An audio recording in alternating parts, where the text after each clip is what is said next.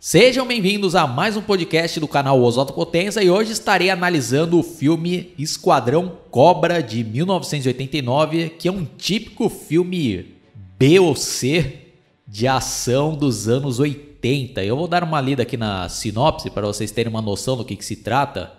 Jack Kelly, interpretado por Lorenzo Lamas, pertenceu ao esquadrão de elite da Marinha, onde aprendeu a ser duro e a matar sem compaixão. Briguento, ele tem muitos inimigos. Agora ele está à caça dos homens que mataram seus pais e sequestraram sua irmã Jennifer. Para isso, ele conta com a ajuda de uma jovem apelidada Kid. E eu confesso que eu só fui assistir esse filme semana passada. Passou batido para mim ali nos anos 80, anos 90. E esse é um dos pontos positivos da internet, que a gente acaba tendo acesso a várias pérolas esquecidas, né? Pelo menos para a grande maioria que, que eu me incluo nesse caso, né? Que é um filme até meio que cultuado, já tinha até ouvido falar, mas não tinha tido a oportunidade. Então, dando uma contextualizada, né, para quem não viveu a época, em 89, os filmes ali do Stallone, do Arnold Schwarzenegger já tinham sido transformado em febres, né? O, o Stallone, principalmente, já tinha né, se tornado ali um ícone ali, com, com o filme do Rambo, até o filme do Cobra. E então, né, várias dessas produções aí Bs tentaram fazer filmes parecidos, né, que é o caso desse Esquadrão Cobra. Bom, tentei dar uma pesquisada na internet, mas tem pouquíssimas informações o nome original é Snaker Eater e quer dizer comedor de cobra, né? Que é uma alusão ao esquadrão, né, da marinha ali é, americana, né, que se chama The Snake Eaters, comedores de cobra. Então ia ficar estranho se colocasse esse nome em português, né, comedor de cobra. Por isso colocaram Esquadrão Cobra. E é um filme canadense com direção de George Gershbermer.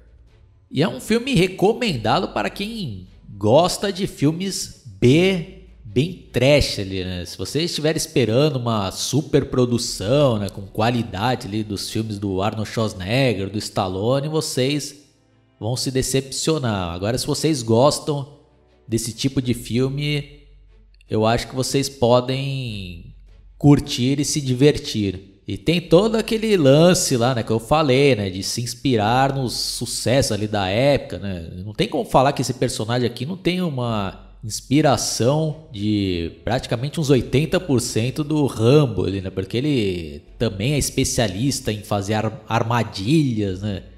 Na selva, cara ex soldado, né? Tanto que até a parceira dele fica, né? É, soldier, soldier, naquela apagação de pau ali, né?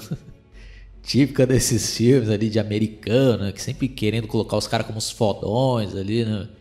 E outro destaque aqui desse filme, acho que um diferencial, né? Pelo menos para mim, é que eu não lembro de ter visto um outro filme que tivesse também uma grande influência do massacre da Serra Elétrica, né? Porque os vilões aqui não tem como você não falar que foram inspirados naquela quadrilhas de canibais ali, né, do Massacre da Serra Elétrica.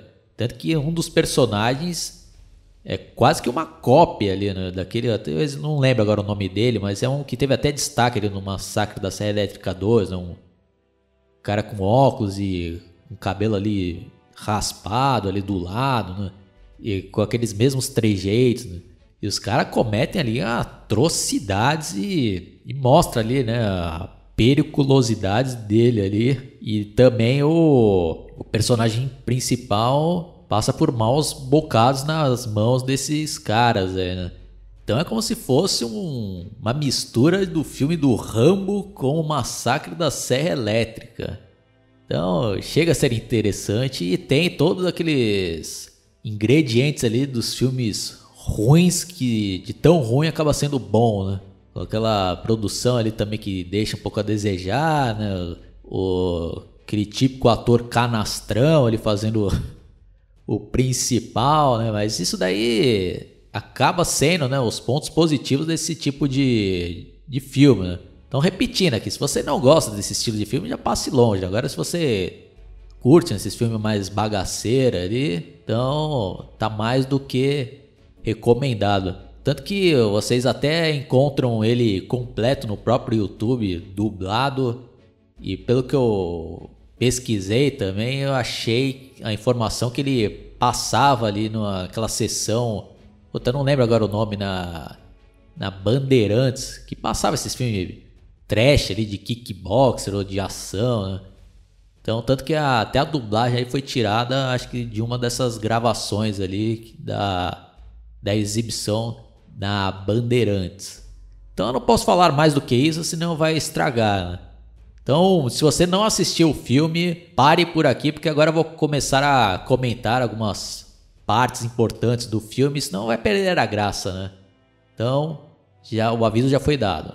Bom, o começo do filme eu já achei legal como eles apresentaram o personagem principal, que é o soldado Kelly, que já está trabalhando ali em parceria com a polícia numa missão secreta para tentar dar flagrante ali nos traficantes. E ele entra lá, né, num muquifo, enquanto outros dois policiais estão lá fora ali, né, escutando tudo pela rádio, que o cara lá tá com com uma escuta, aí chega, né, uma mina Aí eles ficam com aquelas desconfianças, né? Ela, é, como que eu vou saber se você não é um tira? Aí ele também fala, ah, e como que eu vou saber se você também não atira? Aí, ah, eles combinam lá de um ir tirando a roupa pra mostrar que não tem né, escuta nenhuma. Aí tem aquela apelação típica ali, né, desse tipo de filme, né? Aí a mulher vai fazendo meio que um striptease, aí ela tira uma peça de cima, aí o cara também tira uma e vão até ficar pelado. É quando parece que o cara vai, né, começar a dar uns crawl nela. Aí chega dois capanga, capanga não, acho que os dois traficantes mesmo. Ah, pode levantar, aí a mulher, ah, se demora, se demorou, né? Putz, aí rendem, né, o cara lá, mas aí já mostra que o cara também é fodaço ali na, na arte de fazer armadilhas, né? Que ele já tinha ali feito várias armadilhas nesse, nesse lugar ali onde ele tinha marcado esse encontro lá, né? Puta, o cara arma lá, ele, ah, eu vou pegar o, o dinheiro lá, né? Aí o cara solta ali um, um dispositivo, puta, teve um monte de espeto ali no chão, enfim, com o pé dos caras, os caras, ah, cena ali pesada. Aí os policiais vai lá, né? Prende os caras.